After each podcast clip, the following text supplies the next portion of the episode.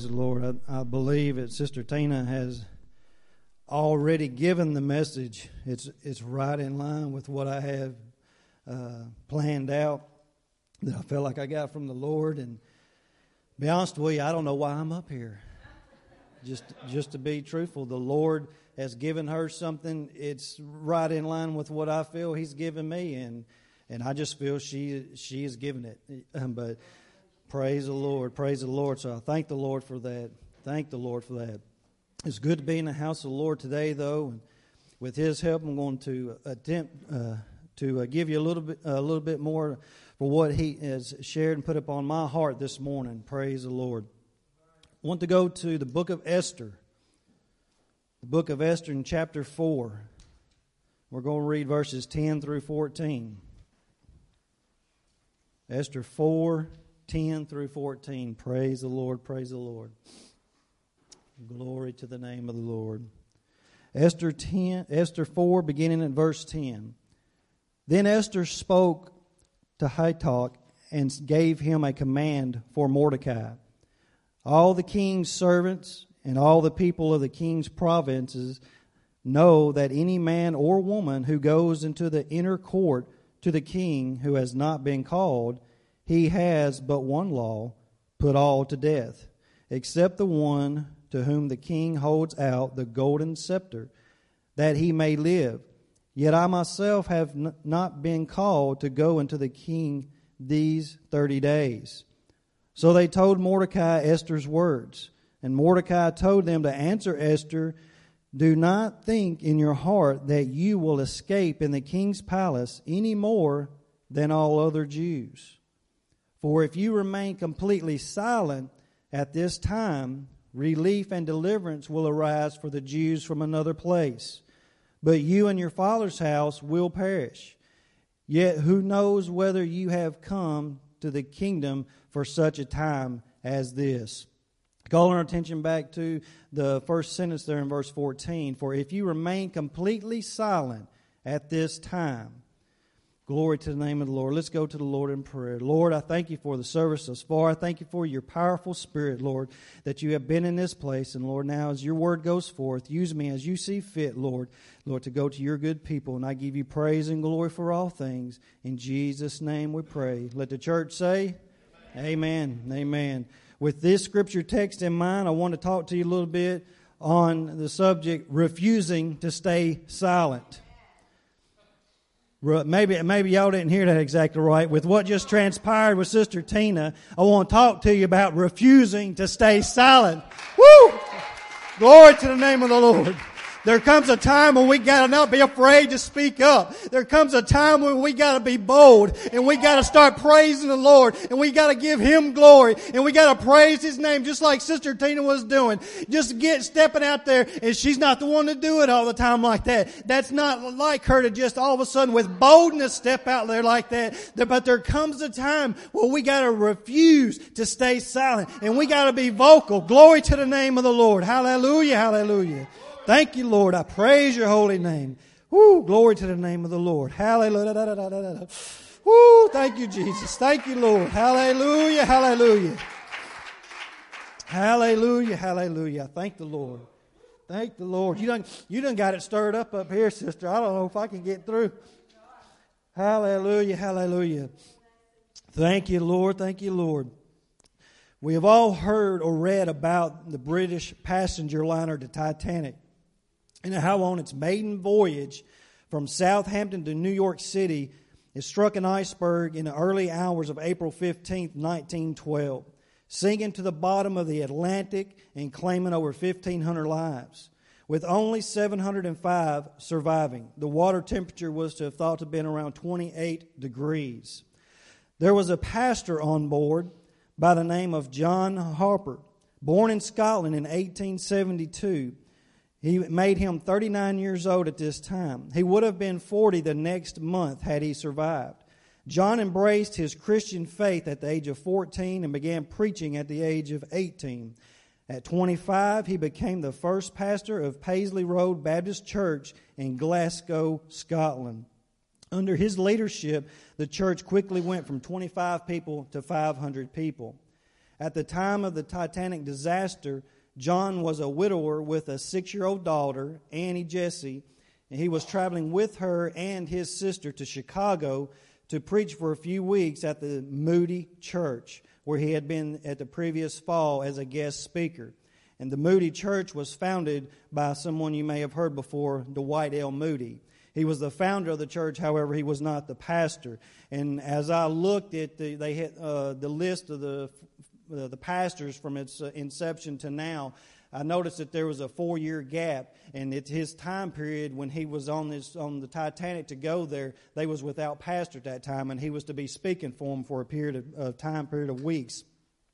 However, John would not be able to fulfill his ministering there when the ship began to sink and what little lifeboats they had were uh, being loaded. John's daughter and sister were put on the lifeboats, but John, as the ship went down, jumped into the water at the last moment. And some who survived told that John Harper preached the gospel to the end, first aboard the sinking ship and afterward in the freezing water. Uh, some saying that he was quoting Acts 16 and 31, which says in part, that those that believe on the Lord Jesus Christ, you will be saved, you and your household. At that time when that ship was going down, he was not afraid to speak out and proclaim Jesus. Even in that terrible disaster that happened, even when they know the ship was going down, he could have he could have just tried to get in the boat himself. He could have ran. He could get as far away from the problem as he could, but it did not change the fact the ship was going down, and he elected to, to not stay silent and speak up and tell everybody about Jesus. Said, This ship's going down. Make your peace with the Lord. You can be saved. Make your peace with the Lord. He did not stay silent at that time. He refused to stay silent. He kept on speaking and talking about Jesus. Glory to the name of the Lord. And back to our, our scripture text this morning. Queen Esther refusing to stay silent that would bring freedom to her people instead of annihilation that was what was going to be taking place. And Queen Esther replaced Queen Vashti because she refused to come before the king with her royal crown in order to show her beauty. The king wanted her to come and uh, show herself adorned in front of the king's court, but she wouldn't. She refused to do that. The king was terribly upset, so they began to look for another queen. And Queen Esther was the one who became queen. And as, as she became queen during this time, Mordecai, who happened to be her cousin, but he was much older, he was watching out for her and he was in the king's court by the gate and he was watching over her and wanted to see how things were going. And while he was in, in, in the gates there and he was, was watching, he heard about a plot to assassinate the king by a couple of the servants there. He heard about this assassination plot. So he told Esther, Queen Esther, and she in, in turn told the king. It was verified. They hung the man on the gallows. And so, uh, and it was recorded in the books. And then at this same time, t- transpiring, this is when Haman comes on the scene. And Haman was uh, promoted and lifted up and made like second to the king there. And uh, he, the king was told all the servants in, in the court to uh, bow down and pay homage to Haman. But Mordecai was not going to do that because Mordecai only bowed to God. He would not bow down to Haman. And this infuriated Haman. And he, and he began to uh, uh, think that he's going to have his way with Mordecai. He wanted to kill him. But he not only wanted to kill Mordecai, he wanted to annihilate the whole Jewish community that was there and around in all the provinces. So he persuaded the king to make a decree for this to happen and take place. And while uh, Esther was queen. And she was, and at this time though, Mordecai had uh, uh, asked her to stay silent, to not speak because of her being Jewish, to stay quiet for a time. But when this uh, decree came down from the king, Mordecai knew it was no longer time to stay silent. It was time for her to speak up. But the queen knew that she couldn't just go speak up right away. She couldn't just go walk into to where the king was. She had to be invited. She had to, had to, but she was not invited. So this the publication of the decree was widely known, and the plan was set forth to annihilate all of the Jews.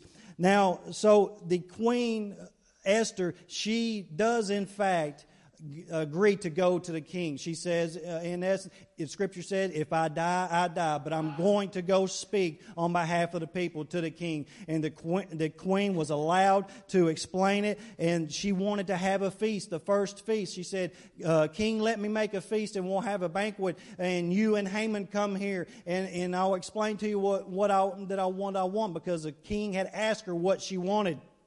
And so she had become brave at that very time. She refused to stay silent anymore. She spoke out and, and was going to have this banquet. Well, that very night, while Haman was boasting in himself. He was prideful man. He was boasting and he was, he was bragging about all that he had, his kids and his wealth. And uh, he was thinking, what better man than anybody than I? Nobody is better than me. And he, he no doubt went to sleep that night uh, thinking uh, how he was invited to, to the banquet the next day, and uh, it was going to be all about him. He, he no doubt had the sugar plums dancing in his head as he went to sleep. But the king, you see, wasn't sleeping too well. He wasn't wasn't having a good night. He woke up and he and they brought the, the, the chronicles to him that they read and, and found out that Mordecai was the one, in fact, who had let the king know about this plot to take his life. So the king says, Well, what has been done for the man who has ta- who has saved my life? What has been done for him? And they says, Well, nothing, king. Nothing has been done uh, for the man.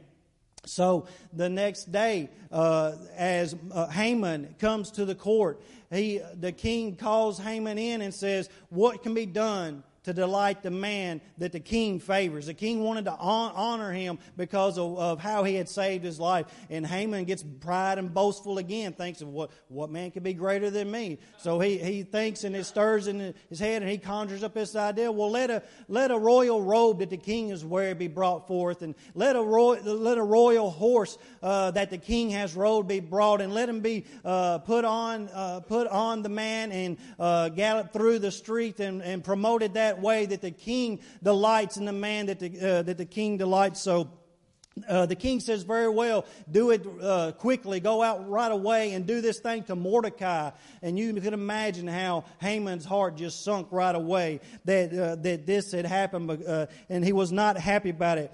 But then, as he uh, as he had done this, and Haman had went back home, the uh, the king called for him to come again. It's time for the second feast for between the king and um, uh, Haman.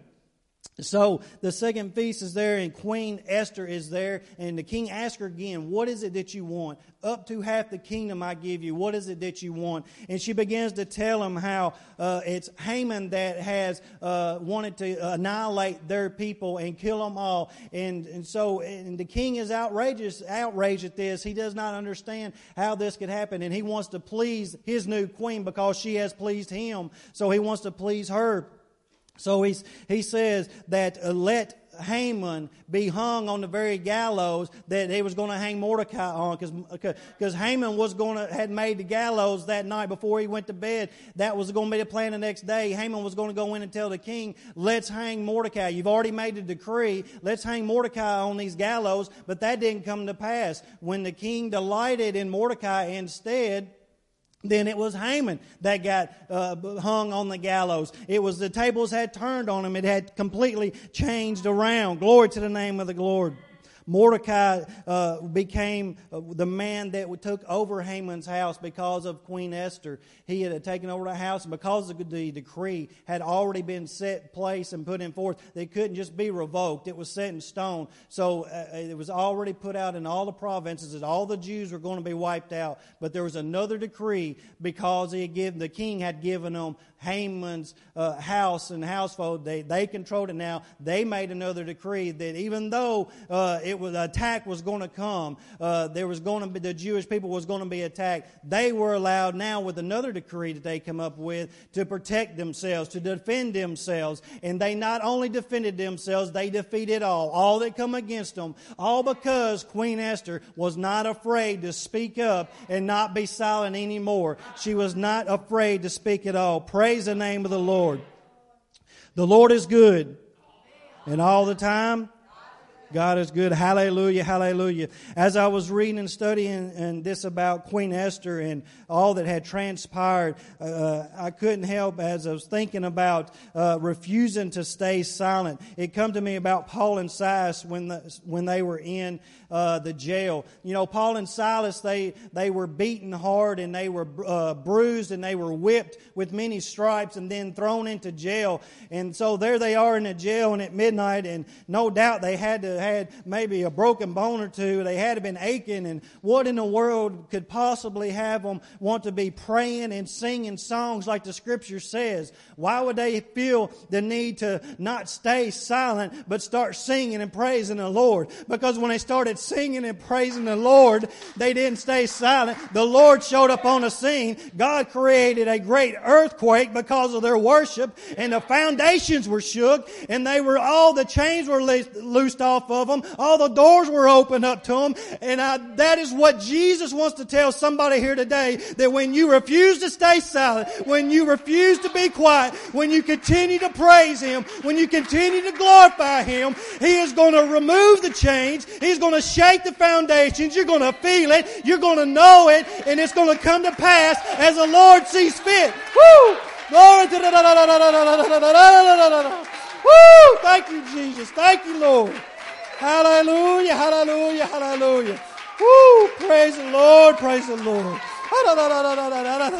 It's time to refuse to, to stay quiet. It's time to quit being shy and timid. And when we're out in the society, whether we're at Walmart, whether we're at our job, when we're feeling so crushed, when we're thinking about everything that's going wrong, it needs to come in our mind. I'm not going to stay silent. I'm going to praise Jesus because you're carrying around the chains with you today. You're, Jesus sees that you feel like you got a burden on your back, but He's saying if you'll just refuse to stay silent, if you'll refuse to stay quiet, and praise my name and give me glory, I'll, I'll give you a personal earthquake.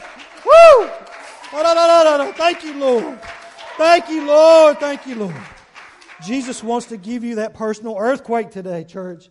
Hallelujah, hallelujah. He wants to give you that personal earthquake. Hallelujah. Woo! Thank you, Lord. Thank you, Lord. I think Sister Dana's already had one this morning. Refusing to stay silent refusing to stay silent. That, that personal earthquake, the, the, well, the actual one that the foundation shook so bad and all the prison doors opened. And Paul and Silas had to tell the jailer. Now, all the prisoners that were there heard all this going on. Now, can you imagine the inner part of the jail? The earthquake was so bad, every chain was loosed, every door was open, but yet they all stayed. None of them left.